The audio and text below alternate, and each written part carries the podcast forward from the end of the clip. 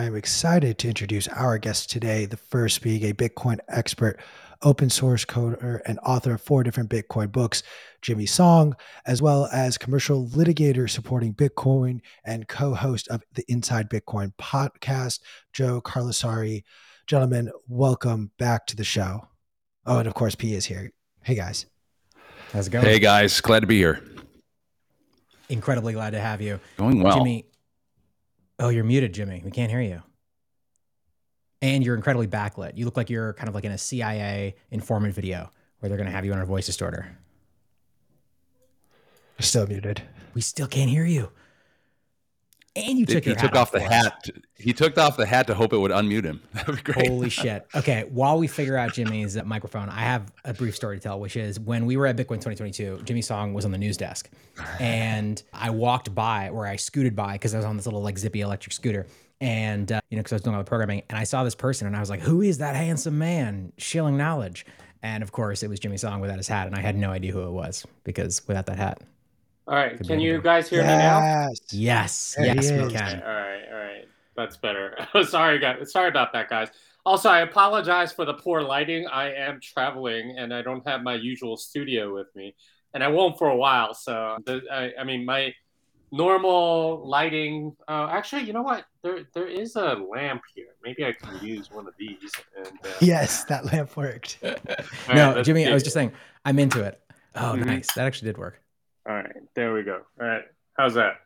Beautiful. You look good. Okay. Gentlemen, right, good to see you I guys. appre- I appreciate you both taking the time to join us. Um, you know, when P and I were discussing what to talk to you guys about yesterday, it seemed like everyone had gone on vacation. There was no news stories going on. And then we wake up this morning to the IRS trying to slip a little sum by everyone and Liz Truss stepping down in the UK. All at the same time, another block has come by and Bitcoin continues to chug along. My first question I want to talk the topic of the UK because they have been in the news every single week. Joe, does Liz Truss stepping down have as much of an impact as I'd like to think it will? It's certainly going to have an impact. I think it just speaks to the fact of how dysfunctional and how much of a mess they're in, both fiscally and monetarily. And uh, you know, for my part, it just shows that nobody is willing to sit in that chair long enough to do what is really right, and they, it's like a revolving door at this point. So hopefully, you know, I always try to be an optimist. I hope that you know maybe it'll be of cause to put in place somebody who's going to be willing to do the hard things, which is fiscal and monetary discipline over there to get things in order. But you know, that's going to take pain, and people don't like pain, which is unfortunate. But I guess they've delayed it for as long as can be at this point over there. Can we just give a brief description of what exactly happened in the UK? Like who this Truss is, what the timeline was, and why this is a significant event? Looking for me to do that? I, mean, can- you, can you just- absolutely can. Q can. Whoever, Jimmy, you can jump into. Whoever feels the most passionate about this topic. Why don't you go I- ahead, Q? I'm just going to give an overview really quickly of about two months ago, Boris Johnson, rumors started to swirl that Boris Johnson was going to be forced out. Essentially, the Conservative Party slowly started, their leadership started to step back and say, we no longer support Boris Johnson, in, in which time he essentially stepped down as prime minister. Because the Conservative Party in the UK still holds parliament, they get to select whoever is prime minister next. They had a runoff election that was not voted on by the public, but rather voted on by the parliament members themselves. Liz Truss ended up winning this election about 45 days ago, was instituted as prime minister. And during her tenure, decisions or policies that were introduced included a tax cut for the rich that sent that sent the pound almost at parity with the dollar.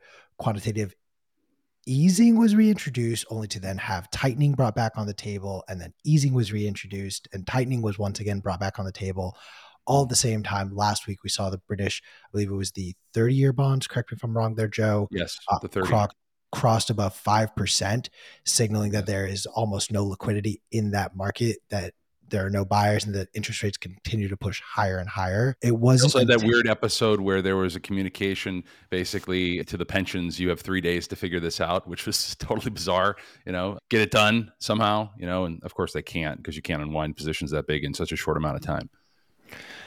So for me, I see this as one of the most clueless financial policy initiators, if you will, just finally saying, Hey, everything I do is wrong. So I'm going to step away. And it, it's not as rosy as I make it seem, but in no, no span during the last six weeks has, in, my opinion, Liz Truss presented something or done something for their financial policies that was like, Oh, that's a good idea.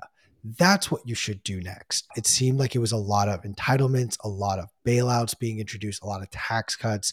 This seems pretty antithetical to Joe, to your point, like the pain that we want to see policymakers be willing to live with based on their decisions. Um, to your point though, like we'll see if if someone gets put into a position to actually make those decisions. I know that based on UK law, they shout out BTC Gandalf who like walked me through all of this this morning. The Conservative Party is just once again going to vote on their new choice for prime minister. So yeah, I think Boris Johnson's in the mix too. To come, uh, he's back. Yeah. So I'm just saying, if Boris Johnson does become prime minister again, Donald Trump will become president in 2024. Oh, like that's man. just that's the circular loop that we are. It's the circle on. of life, the circle of political life. Jimmy, I, mean, I feel like I'm just gonna say, I feel like you know, you we spend a lot of time talking about sort of the the way that the fiat system corrupts what should be a much more just and reasonable system. I'm curious if you have thoughts here related to, you know, this specific topic. Well, I mean, Great Britain, you know, UK, they're they're just a complete mess. And you know, you, you got to realize it's been what like 400 years of their central bank sort of like ruling over all kinds of things all over the world, and it, it's been a very very long time. And you know, uh, their pound has uh, even like a hundred years ago, it was five dollars to a pound or something close to that. Oh, I mean, God. you're you're now looking at parity as like a realistic thing coming up in the next six months. I mean, th- this is crazy, and you know, the devaluation of their currency sort of indicates their place in the world. And you know, if you look at history over the last hundred years or so, 120 years, you know, they they've been an empire that's been on the way down. And if you look at the UK, what I see is the US's future because the US is not going to hold this mantle that long either. And the UK has, you know, tried very desperately to hold on. And they're still a financial hub for a reason. And part of that is because of their colonial history and the empire that they once had. But you know, it, it's all kind of coming home to roost. You know, I, I think it was Margaret Thatcher that said that you know, at some point you run out of other people's money to spend, and that they're very much at that point. They don't they don't have colonies anymore. They they, they this is 50 years of ridiculousness coming home to roost, and in, in a way, it's kind of appropriate because there was this monarch that was there for like 70 something years, and then she dies, and it's it's all about to fall apart, you know, and yeah. Uh, you know, it, it's what can I say? It's they they are the epitome of a fiat government, fiat system, and they they've been running it longer than anybody. And it's no wonder that they have like so many socialist policies, so stupid policies, and it's coming back to bite them. And they're, they're gonna they're finally having to pay the piper. What can I say? Yeah, two two things real quick. That to Jimmy's point, it's interesting. He brought up the pound, and the pound sterling literally was a pound of uh, a pound of silver, right? Like that's a that's generally how it came about, which would be you know in today's dollars like you know two thousand, three thousand bucks uh, approximately, which is amazing, right? Uh, shows you that uh, how it's been debased. But interestingly enough, what, my takeaway from watching this all is is not only in in the UK, but also in Central Europe, Southern Europe. You you see the fact that this hiking policy that's in place by the Fed is really disproportionately affecting the weaker players on the global scene, right? It is affecting the the countries that don't have the privilege of the dollar. They're breaking first right? Which is why the DXY continues to rage and there's this global demand for dollars. So that's fascinating to me that, you know, from our perspective, the, the, the countries out there that are really struggling are, you know, we're so US focused mostly. They might, it might be emerging markets. It might be, you know, the, the Southern Europe, Italy, Germany, the UK. Those might be the first pillars to sort of really struggle. I think, Joe, you bring up such an excellent point though, because like while we're talking about the UK, like this happened in Italy, what, three months ago. This yeah. is going on all over the world in different ways. We see we saw the crisis in Sri Lanka back in May. We're seeing uprisings in Iran against the regime, against these powers that be. The general theme that I'm sort of connecting all these dots is that people are fed up with the decision makers and the decisions that they have been making. My question, however, is where do we including the UN by the way Q. Including the UN who's literally like hey guys stop raising rates. You're breaking the system apart and you're going to hurt the you know developing world. I mean wait who's the UN saying that to? The UN literally put out sort of this ama- go Google it uh, P about this UN recommendation that they slow these rate hikes because it's putting too yeah. much pressure on emerging markets, which is amazing, right? Like the UN, you know, say what you will about them, but I, I, don't recall ever them commenting on monetary policy. That seems really strange, right? That they're saying literally, you guys got to slow down the hikes. Well, well, Joe, I mean, you know, the- you know the uh, joke about what what's secretly going on behind closed doors is it's not just the UN asking that; it was the UN, the IMF, the ECB, and they right. all were doing it through the public media, and it felt like a signal saying, "Hey, Jay Powell, you're not picking up my phone call. So this is what we're trying to tell you. And we're just going to broadcast this to the whole world because you're not taking our phone call. And I mean, look, the US Federal Reserve has not said or announced any deviation from their current policy plans. Of, of course, by the time we hear about it, that'll be too late. They'll have already made those decisions and they'll have already stacked their bags accordingly. But I wonder if there is an opportunity for policy decisions to get made or if this is really going to come down to a genuine revolution or a revolt of the people as we're starting to see it grow in places like Italy, in Eastern Europe, and throughout the Middle East. Jimmy, any thoughts on that? I, am trying to think of like how things play out, but the thing is, like politics is always kind of a weird game to predict. I mean, you you you have people that cheat, you have people that sort of strong arm in situations like this.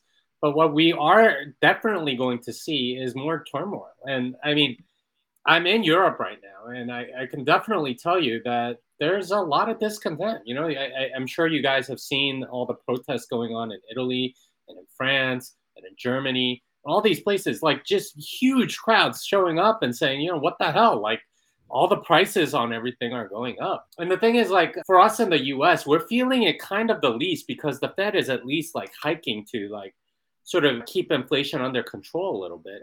Everywhere else in Europe, it's just, you know, they they can't. They, they can't afford to, largely because of this crazy war thing and the you know energy crisis that they're about to enter in this winter. So you you got a lot of different things coming to a head here. And you know every government has been honestly pretty stupid about planning for the future. And this is part and parcel of a fiat mentality is to hey I, let me just get through the next election. Who cares about you know what happens 30 years from now or even five six months from now when i'm not in office? That that's what's happening. And a lot a lot of these places are starting to wake up to the fact that these politicians are not paying attention at all to the long term, you know, sort of uh, consequences of a lot of their policies. And you know, I, I I think in an environment like that, Bitcoin becomes a lot more attractive. But I mean, who knows? Like, it, it's difficult to predict like what's going to trigger it.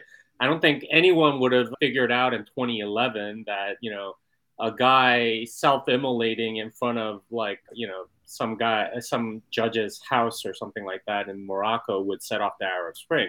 It, it could be something like that. But what I can tell you is that there is popular discontent all over the world, and you know, even places like in East Asia, all that all the elections are going like, you know, all, all the liberal and far left parties are kind of losing, and I, I expect that to be a pattern because they're the ones that did the stupid green energy stuff that has you know, essentially put Germany, France, and all these other places in an energy bind. You know, a lot, a lot of immigration stuff is a big deal in times like this. Know, you're you're going to see a lot of turmoil, and honestly, it had to happen because look at what we did since coronavirus. That that, that was some of the most ridiculous thing that I could have ever. I, I, don't think anyone could have predicted what what's happened over the last last two years, two and a half years. So it's all coming home to roost. What can I say? That and it's it's going to get worse before it gets better.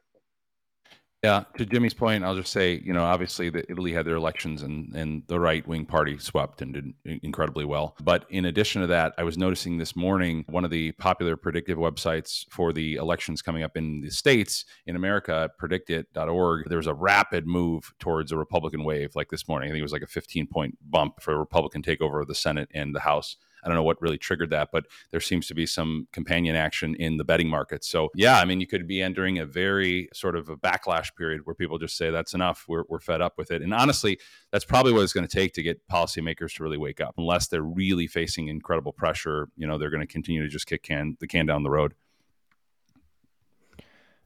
One thing I think is, oh, I was going to say, I think we should talk about the fact that that the the the lifetime salary that is associated with, with her position. Do you want to speak to that? The Liz Truss stuff? Yes. So apparently, and Liz is only going to be the sixth ever prime minister to receive this. Um, but the prime minister gets paid 115,000 pounds a year for the remainder of his or her life. Not a bad, I think, contractual stipulation given you worked for 45 days and almost cratered your country's economy in just such a short window. Jimmy, I feel like this is the most fiat thing like ever invented. I'm going to caveat it. Like US presidents get this as well. Like Donald Trump gets this, George Bush, Bill Clinton, they all get this as well. Like I guess but I, I think I know how the, you feel. The short duration. Like it's like how long was she in office? 45, 45 days. days. Yeah. 45 days and then gets this amount of money for the rest of her life. That is insane. Also, I well, think the, the thing the, the thing that you're gonna have to remember is that all of these numbers are going to look quaint in like five years when you have way more inflation because this ain't stopping, guys. Last time we had something like this was the 70s, and it lasted like a whole decade. And that was, you know, getting off the gold standard onto the petrodollar standard. I don't see how we avoid something like that for a while because, I mean, every politician is going to want to spend more money to kick the can down the road that means more money printing you know you you still have inflation going on. You i don't see how this stops because uh, i mean you you saw what happened in the uk they had to print or else their entire economy was going to go bust. So the only way to keep the grip going is to print more money. Us hasn't hit that point yet but i i, I can't see how it it, it, can avoid that really. And you know the more pressure you have on with war and things like that the more everyone's going to be tempted to go print. So you know, the 120,000 pounds or whatever, that's going to look like, you know, I don't know, ten thousand dollars in like it's gonna be chump change. Yeah, it's, it's it's all gonna be chump change, and all it, it's those people that it hurts the most. Uh, all the pensioners and people like that that thought they were set for life by you know negotiating these things and union contracts or whatever it's it's going to hurt. I, am sorry, and I, I don't know how you get out of that because I mean, imagine being a pensioner in like 1969 or something, right? Like, good luck, like beating inflation over the 70s. Well, I'll I'll start with Joe. I'll, well, I'll give this question to you, and then same question to Jimmy. But say you guys had the opportunity to just get rid of one policy one law in place and in the US, what would it be and why? That's an easy one. You need to have a sensible energy policy. As much as it would be great and utopian to move to this green energy policy, you need to recognize that the vast majority of the economy runs on carbon, and you need to figure out the ways to harness that and effectively and and promote as much domestic production as possible. That I think is the number one thing you could do from an economic standpoint. Aside from that, our tax policy is just an absolute disaster. There's just you know, as someone who advises clients not on tax issues but in the corporate setting, I can tell you that the the there's it's it's disproportionately harming middle class and lower class people the way the tax system is structured. And they need to fix it from top to bottom. It needs to be much more simpler. You need to cut out uh, all of the, the, the loopholes that exist and and in my view help perpetuate you know the fiat standard. Jimmy same question to you yeah, I mean, I think the obvious one is the Federal Reserve Act of 1913, and that that that set in motion a whole bunch of stuff. The the other one I would say is the 16th Amendment, the one that allowed for an income tax. Before then, it was considered illegal, I mean, I think it still should be. That you, you, you if you reverse the income tax then you destroy a large apparatus of government. You you have to make some insane amount of cuts. You get rid of a lot of rent seekers. They have to produce something useful instead of being middle managing bureaucrat rent seekers. So I both both of those would be fine with me. But I, the thing is, like neither of that is going to happen anytime soon. And the reason is because everything is entrenched, and the people that are sort of like run the deep state and things like that, they're they're not going to let any of that happen. I mean, like they're members of Congress that have been trying for many years to audit the Fed. They they can't even get anywhere. They don't know. They don't even know who owns the Fed, right? Like, like it's it's it's not the federal government. It's these consortium of banks. We don't know exactly who gets the you know six percent dividends or whatever that they get paid at. We we have no idea, and it's probably the Morgans. It's probably probably the Rockefellers. Like this all shadow stuff that nobody nobody can find out anything about because it's all buried underneath everything. And according to Ron Paul's advisors, when he when his uh, his staff went around the Congress like asking, okay, like can you tell us who does it? It was considered impolite or you know like you know like committing a faux pas to ask those questions. That that's how embedded this stuff is.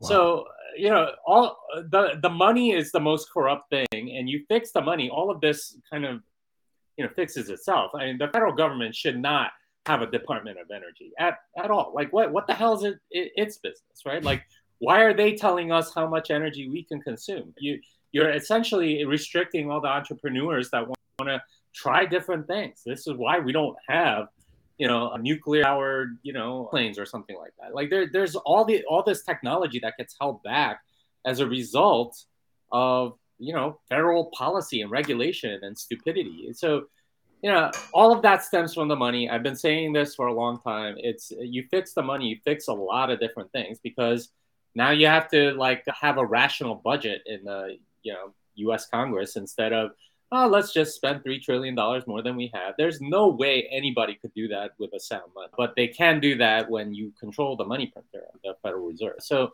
those would be the two that I would say. Hey guys, this is Q from Bitcoin Magazine Live. If you're like, this podcast is brought to you by our sponsor, BitMEX. BitMEX is one of the biggest supporters of the Bitcoin space in the last decade, actively donating to developers and putting out some of the most cited research articles. What you might not know is that BitMEX recently launched a brand new spot exchange and mobile app that takes the experience of buying and holding to the next level.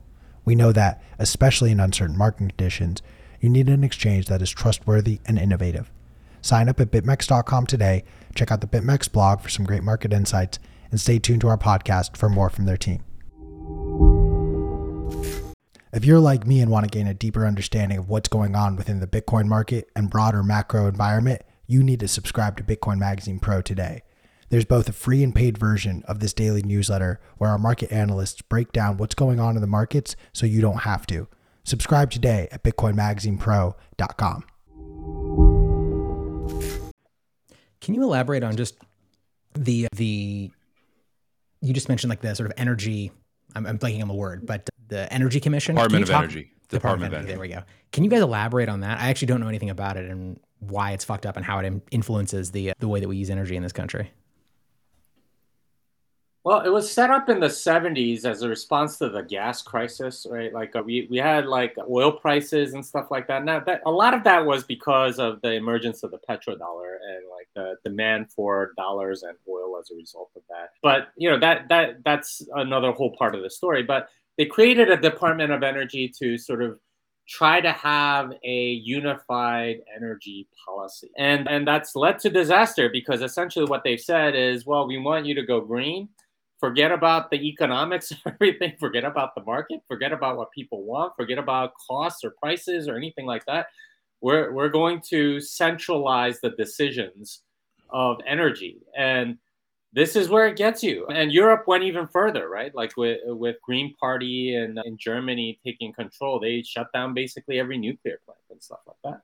So you, you get idiotic policies as a result of top down centralized we're going to make all the decisions for you kind of kind of kind of uh, economy that you have in energy you know us has been a little bit better but that's largely because of you know, like sort of historical things with oil and stuff like that. New technologies like nuclear and stuff don't get haven't gotten developed since the 70s, largely because of the Department of Energy, right? Like they they basically made it harder and harder to build a nuclear power plant, and you know, as a result, now it it takes like I don't know, seven years to set one up, and a lot of it is just the checking boxes on some bureaucrat's form. It's, uh, I mean, this, this is why, you know, we we haven't progressed, and you know, you you're still using the designs from the '70s, and you know, there's so many other ways in which nuclear could go, but no one no no one lets anybody do anything because the government controls this stuff.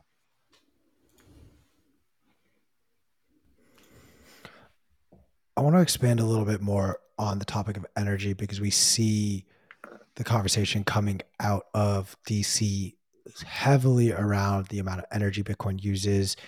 Proof of work mining just continues to be thrown at, thrown as sort of this boogeyman of different types of mining. Joe, I'd love your thoughts just on any any of the regulatory efforts around proof of work mining goes, both within certain state legislators as well as nationally?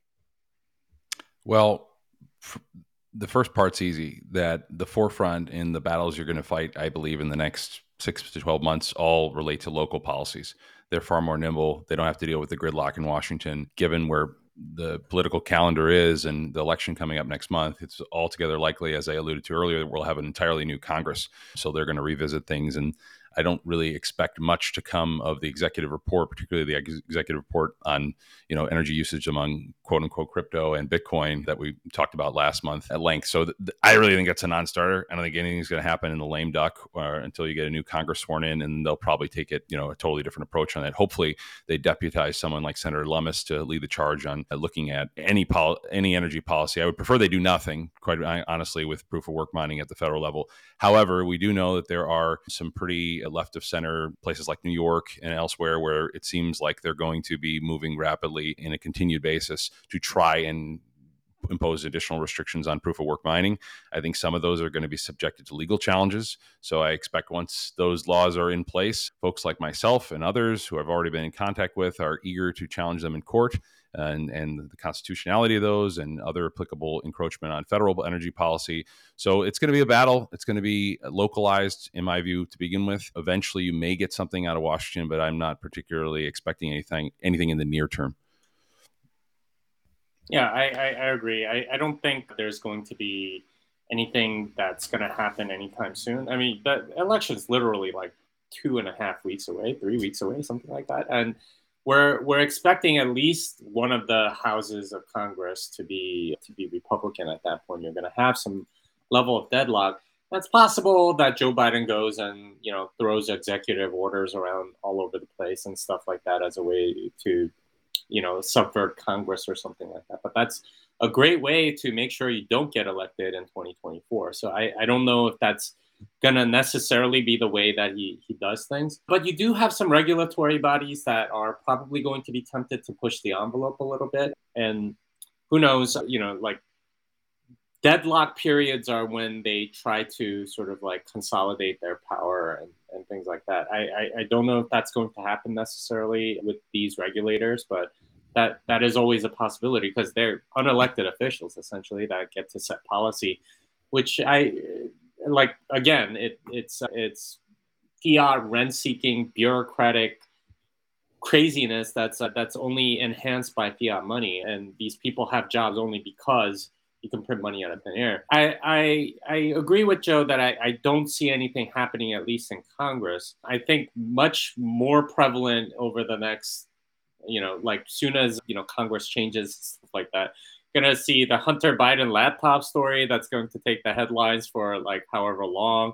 You're to see, you know, Ukraine energy deals and stuff like that. Maybe something about the war there. And, you know, like all, all that stuff is going to become much more of a scandal because the Republicans are to have power and they're going to attack the president like any, any other, you know, Congress that's in the opposition party of, of a president is going to do. So, I, I don't see I, I see that totally fizzling out. At the earliest, you revisit it in 2024.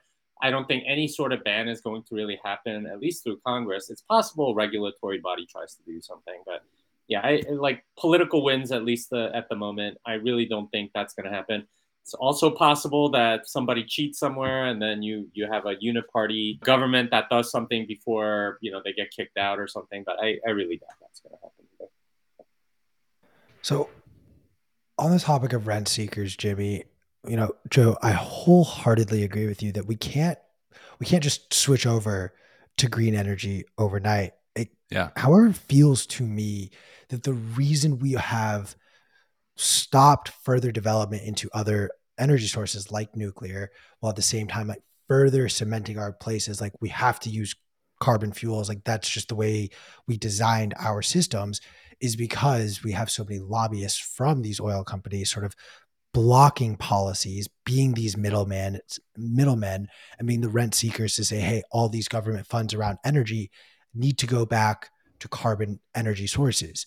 And if we were to reinvest further and sort of not necessarily deprioritize carbon, but reprioritize other energy sources, do you think that this sort of conversation around energy use is bad could dissipate as a result. So, for my part, what I'm consistently sort of upset about is the fact that globally there there have been there's I don't have the exact number, but I know it's in the trillions. There have been trillions of dollars of incentives that have put towards quote unquote green and renewable energy, right? And given the trillions of dollars of investment in terms of overall energy productions, it still makes up, you know, a tiny fraction of global energy production, right? So that tells me that you you need to incentivize it organically in the market. You're not going to trigger this through government subsidies alone.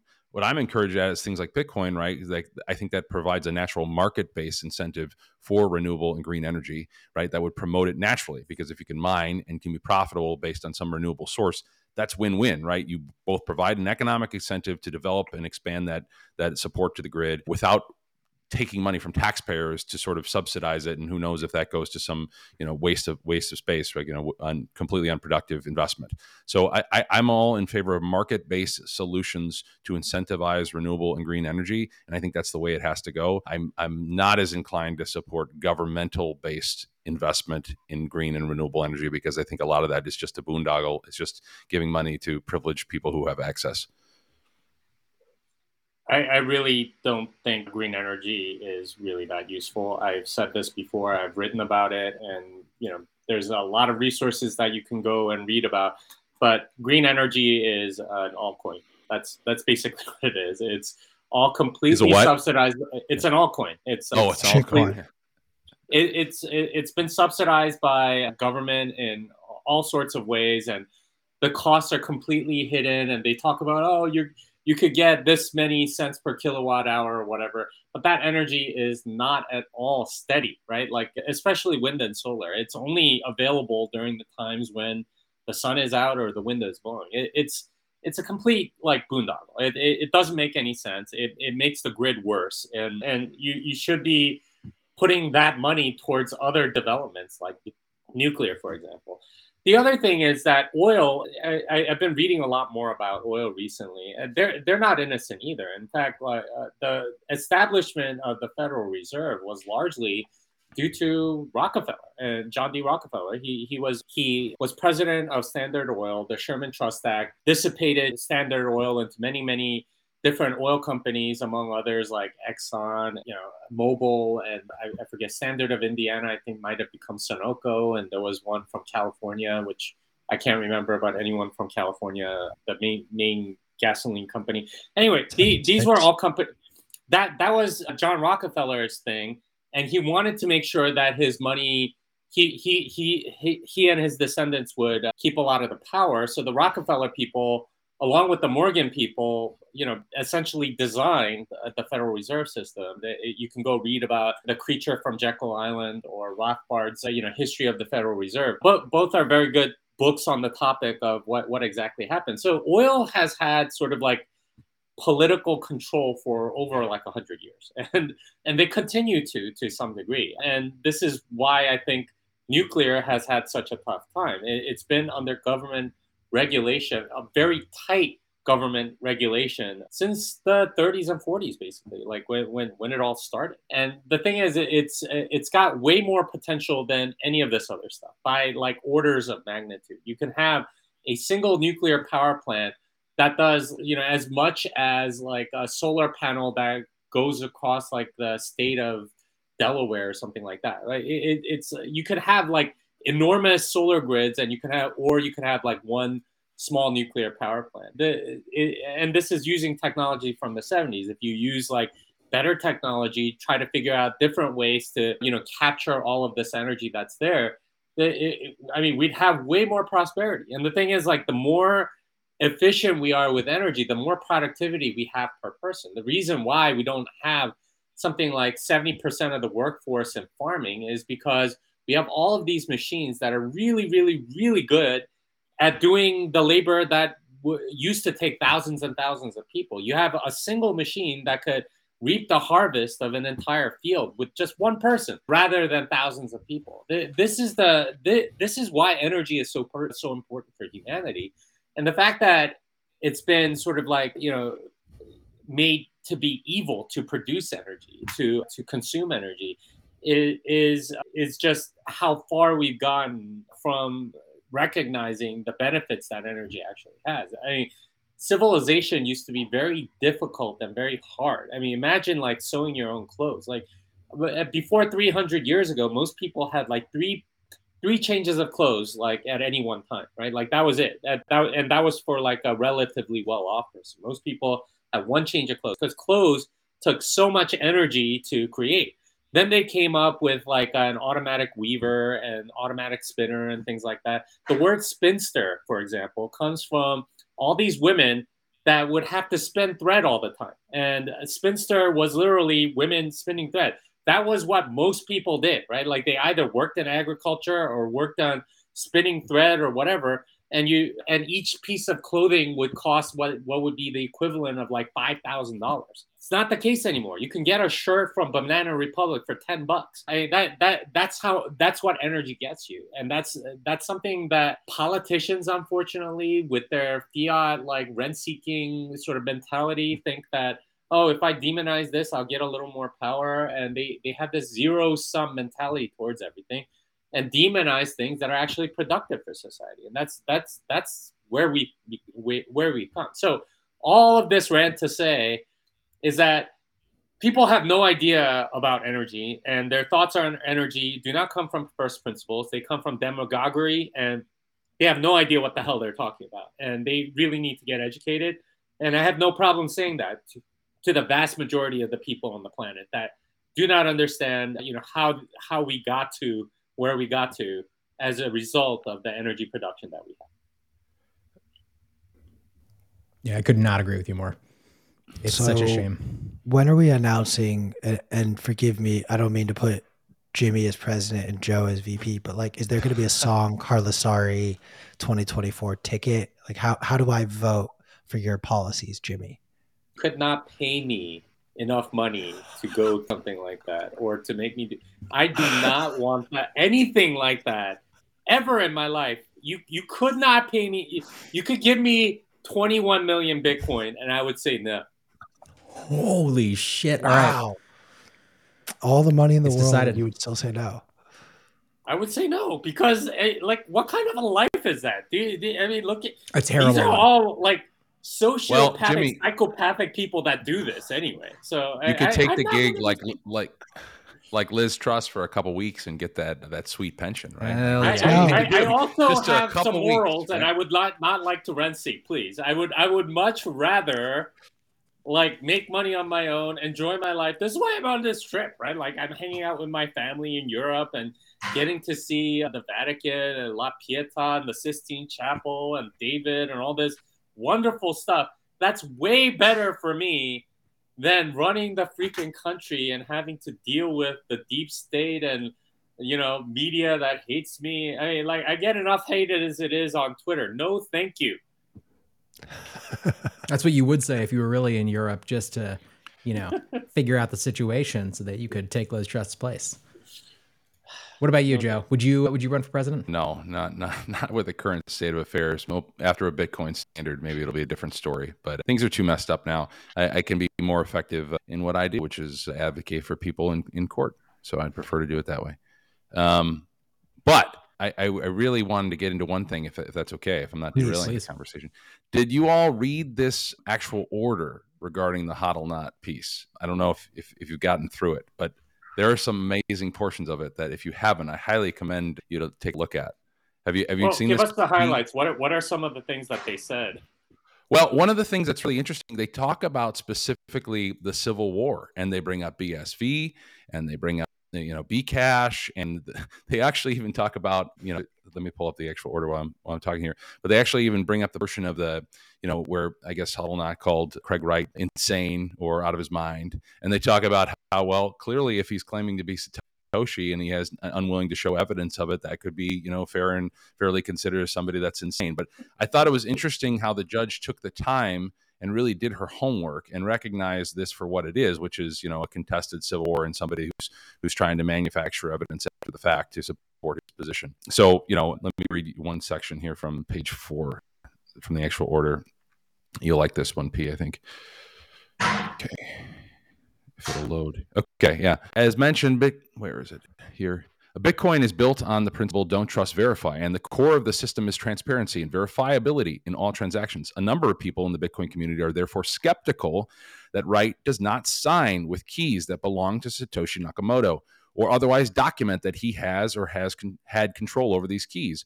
Wright has not been willing to do this. He also claims that he now has no opportunity to do so. He has given several explanations for the reasons for this, which the court does not go into further. So that I like that portion. It's clearly the judge showing, you know, that she's understanding the fact that he's been all over the place with his claims of why he can or cannot sign the keys. And she really did her homework. I mean, the whole order is 27 pages. You should take it in. Let me just pull up this part where there's a comment about him being insane, which I think is funny.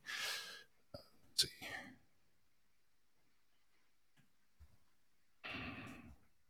Okay, here statements that are defamatory in isolation and statements must be, statements are defamatory in isolation and the statements must be viewed as a whole. There are several different con- condescending valuations combined with factual claims about Wright's state of health. Quote clearly mental ill which is one in one of the, the tweets from 2019 and factual claims with accusations of fraud that he's a sad and pathetic scammer a fraud a fraud himself together with calls for participation in the in the passing on Hodlonaut's message. Is significant these statements made on Twitter with the use of a hashtag and therefore suitable to reach a large audience. And then he goes on to say, the court says that given the fact that he appears to be manufacturing some of these evidence and some of these claims, clearly it's not unreasonable for HODL to describe him as mentally ill, because if that were in fact true, based on the information we have, that would be fairly within, you know, but what would be protected speech under Norway law. So I thought that was interesting. The judge really did her her homework on uh, putting this together. No, she especially during the the covering of the trial, she seemed as though she actually understood Bitcoin at least to the degree in which you need to understand it to properly determine what the hell is going on between two people who had an argument online and now that's turning into a, a legal debacle. It goes to show you just what can get you in trouble depending on how much money one party has and how much time they have. Yeah. Joe, one thing that we kind of we touched on it a little bit during this trial, but there's a degree where like we in America have, I think, a little bit more freedoms to discuss openly this trial and we're protected by the First Amendment right. This isn't necessarily the case all around the world. Can you maybe just touch on sort of why or how significant and important something like the First Amendment is to protect all of us. And I cannot believe that I'm literally asking you to define the First Amendment, but like that's where yeah. we are because I think no, we take it for granted. No. And this is it, it, this is a perfect reminder of that. It's incredibly important. It, it is one of the paramount rights that we have. And I, I would say that you know although i'm not an expert in the 200 plus sovereign states in the world and their all their different laws I, I think that we're near the top in terms of our respect for freedom of expression based on you know just anecdotally what i've seen globally, and that's really important. It's really precious, and it's important not to jeopardize that. And and right now, you've got censorship not only coming from you know the government side, but you increasingly have censorship from our you know our digital overlords that control centralized platforms like Twitter and Facebook and social media. So for my part, you know, I think it's so important. And this, I actually, you know, go, this goes back to Bitcoin. Why, why it's so critical is because you know at its core, freedom over how to control your finances, freedom over your money is essential, and it's an underpinning of I think freedom of expression in general, because I think David Chaum talked about this that you know you you may have to pay in a society for information, and if you can, if censorship of transactions can be conducted, you can't get the information you need to have informed beliefs. So you know that's that's really I think what is core of Bitcoin, why Bitcoin is so important. Bitcoin is a reinforcing tool from my perspective to promote and safeguard freedom of expression. And yes, it's all great to have the court system, and don't believe me, I'm a I'm a big believer in a court system. I'm not I'm not cynical of it. I know that people you know, in the Bitcoin community generally hate lawyers. I'll just tell you that I do believe that the long arc of the United States court system, court system does bend towards justice. There can be miscarriages of justice along the way, but I do believe we can move towards and have a better system if you fight for it in court.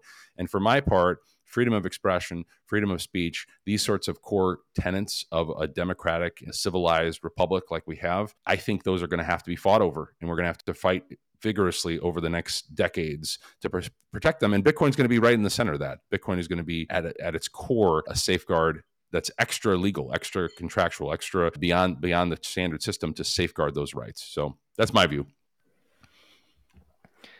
Jimmy, I, I, I don't quite hold the I guess faith in the legal system that you do. I I, I still I know you see don't. it as I, Even I though your see it sister's a as lawyer, whoever has right? the money gets to win. What, Yeah.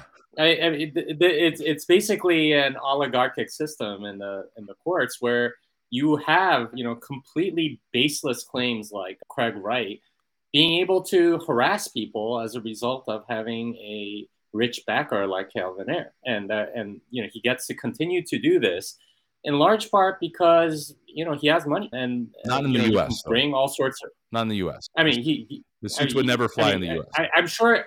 I'm sure if he uh, if he could figure out a way to do it, he he would do it. And, and it's not like he hasn't done anything in the U.S. He had that BS copyright claim or something like that to the white paper that he registered in the U.S. and I was like, oh, now now I can sue people for copyright or whatever. Thing is, like you you have some evil people that can take advantage of this system. Surely, like because there are just so many holes in it, and you know, I I I've become more a fan of English common law and you know figuring out you know and Stephan uh, Stephan Kinsella talks a lot about this about how decentralized law is a lot harder to overturn than centralized law. So instead of you know a legislative body deciding on its laws, if you have judges case by case figuring out, hey, th- this is more in line with natural law or this is what's just, then you you get sort of like a body of law that becomes more and more just over time, and it, it does sort of like have that arc that you were talking about where you bend towards justice instead of you know ridiculous entitlements that Congress just sort of makes up out of thin air or or whatever. That that to me is horribly unjust, and uh, the miscarriages of justice at, at the legislative level, at the executive level, those are way worse i- in many ways than than you know what, whatever single trials that that end up happening. So. I don't we, know. we I- still have a common uh, law I- system I'm- here. We still have a common law Yeah. system. You know. I, to some degree, to some degree, and uh, the, I, I just find it horribly unjust in many ways because it's been used against the poorest and most vulnerable people in the world, and they're, they're the ones that have trouble getting justice. If you're, you know, Deshaun Watson, you're going to be able to defend yourself from almost anything, right? Like, uh, I mean, he, he has how many people accusing him of the inappropriate things or whatever? Yeah. he can defend himself because he's he's got a quarter billion dollars, right? Like but but you know if you're if you're poor and you do the same thing you're you're gonna you're gonna probably go to go away or be bankrupt or all kinds you know like all kinds of evil is gonna ha- happen to you. So in a sense the system is not just because it favors those that have money over those that don't. And i i find that pretty terrible still. I'm sorry I couldn't hold myself back because Jimmy, th- there's a degree of truth, but I do want to highlight like I think there is some degree of optimism to be had, given the fact that Hodlonaut doesn't have the backing of Calvin and doesn't have as deep of pockets, and in turn was able to see or at least have the judgment read by someone who at least was going to think about this holistically, maybe through natural law, maybe through common sense. Who knows? Uh, that wasn't natural law. That was that, that was a bunch of Bitcoiners, and you know he he had the benefit of getting capturing some of the attention economy. There there are tons of people that suffer miscarriages of justice that don't have any money and don't have any attention. If you have one of those two things, then you can get some level of justice. If if, if you're a very poor person, but if it's on the news every night, you're you're going to get some justice for whatever it is uh, that happened to you. But if you're, you know, somebody that's poor and can't get any attention, Hodlonaut got a lot of attention, right? There, there was tons of people donating to him and stuff because they saw the miscarriage of justice as it was. But there, there's a lot of people that don't get that, and they suffer every day. And they, they, there's, you know, rich people getting away with a lot of stuff, and you know that that, that that's just sort of how the justice system works at this point. There's definitely truth to what you're saying, Jimmy, and there are miscarriages of justice. I will say that that you know I know personally, and and many lawyers that I speak with, there's there's thousands of people you've never heard that have gotten free legal representation that's top notch. You know, I think mm-hmm. in my records last year, you know, for no money, we took, I personally billed like 300, 400 pro bono hours where I didn't take a dime uh, and gave them top notch representations and people, including people in the Bitcoin community that you've never heard of that I mm-hmm. pursued cases on behalf of. So, yes, there's absolutely miscarriage of justice, but, you know, in designing a system that's controlled by human beings that are inherently flawed. There's always going to be those situations. And tell me a better system than the one we have. I'd love to see it because ultimately, I don't think one has been created or designed yet. Joe, I know we're coming up on the end of our time, and I want to be respectful of of your time as well as yours, Jimmy. Give you each the opportunity to say some final words or thoughts to our audience. Sure, I'll, I'll, go first. First of all, thank you, Q and P and, and Jimmy also for coming on here. I I see someone's commenting my suit. I'm, i actually have to get to a court proceeding. That's why I'm wearing a monkey suit. But no, I really appreciate this. is great. I think you know my main takeaway is we're really in exciting times. And, and what I think uh, when I look at you know whether it's the economic news, the political scene, where Bitcoin fits in it, every day I wake up and I, I try to see you know not necessarily with certainty where we're moving from here what comes next but i just note the sort of pull push and pull between what is is the efforts of central planners to sort of delay the inevitable. And it's fascinating to me that uh, despite all these efforts to do that to delay the inevitable uh, um, i think it's kind of amazing how you know the the walls of reality seem to be closing in on every single day. And it's kind of nice, right? It's kind of nice that that you figure out that you're reaching a point where you can't delay the inevitable any further, whether it's from a monetary standpoint, whether it's from these fiscal deficits, whether it's from the energy shortage that's globally, whether it's from the geopolitical instability. You're reaching sort of a, a tipping point, and what that what comes next, we don't know. But I do know that I want to be eh, as passionate and as supportive I can of Bitcoin, both personally, professionally, and uh, speaking out in the community, because I do believe that it is, uh, you know, the lifeboat so many people refer to it as. And uh, from my standpoint, stay tuned and stay plugged in because I think we're we're, we're blessed to live in interesting times. So with that, thank you, Jimmy and and uh, and P and Q. I really enjoy coming on here, and, and thanks to everybody that tunes in and listens. All right, my my final word. I'm, I'm going to tell you a story about what happened to me. Like I think it was like four years ago, and there was a guy that that wrote me almost every every week. I think he he wrote me an email every week, and the topic was he was claiming to be Satoshi, and I responded to the first one, sign with the Genesis key or GTFO, and he took that, I guess, as meaning like he had the right to continuously email me and harass me and tell me that he's Satoshi and why don't why why don't I believe he's Satoshi or whatever.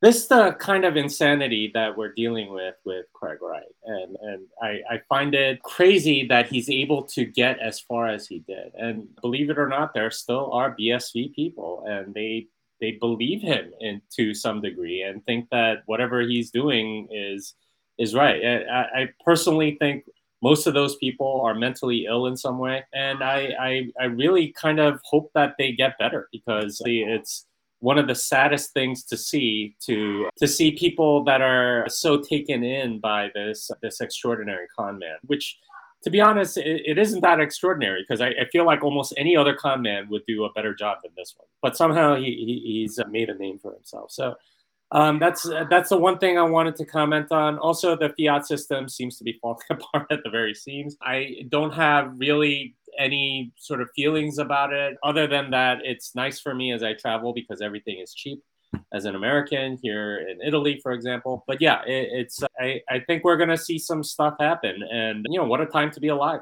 What can I say? Thank you, Jimmy. Thank you, Joe, for joining us. Hey guys, this is Q from Bitcoin Magazine Live. The censorship resistant issue of the Bitcoin Magazine print edition is available now. Grab your copy at your local Barnes & Noble store or head on over to the Bitcoin Magazine store and use promo code BMLive to get 10% off of your order today.